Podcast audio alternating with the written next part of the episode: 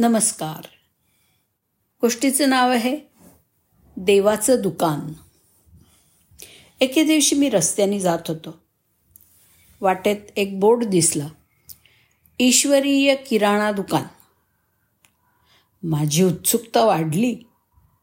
या दुकानाला भेट देऊन त्यात काय विकलं जातं ते का पाहू नये?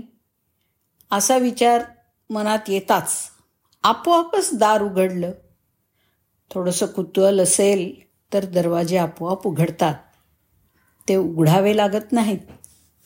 मी दुकानात पाहिलं तर सर्वत्र देवदूत उभे होते. एका देवदूतानी मला टोपली दिली आणि म्हणाला माझ्या मुला काळजीपूर्वक खरेदी कर. माणसाला आवश्यक असलेली प्रत्येक गोष्ट इथे आहे.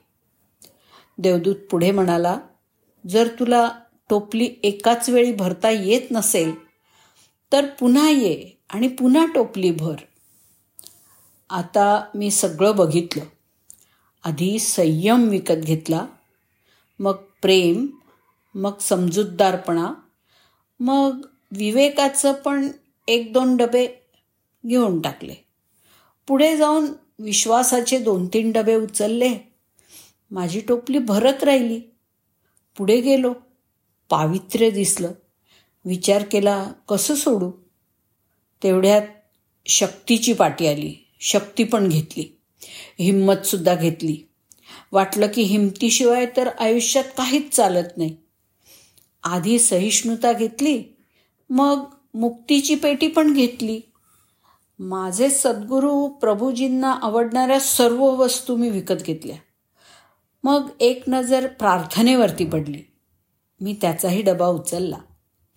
कारण सर्व गुण असूनही माझ्याकडून कधी काही चूक झाली तर मी देवाला प्रार्थना करेन की देवा मला माफ कर.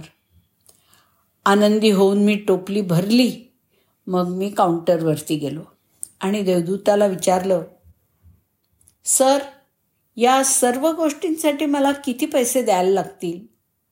तर देवदूत म्हणाला माझ्या बाळा इथली बिल भरण्याची पद्धतसुद्धा दैवी आहे.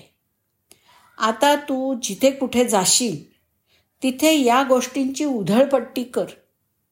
सर्वांना मुक्तपणे वाट. या गोष्टींचं बिल असंच भरलं जातं.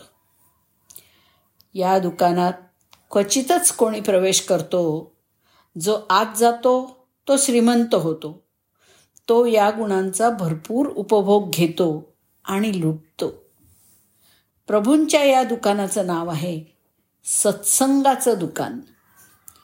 सद्गुणाचा खजिना भगवंतानी दिला आहे. रिकामा झाला तरी सत्संगाला या आणि टोपली भरा.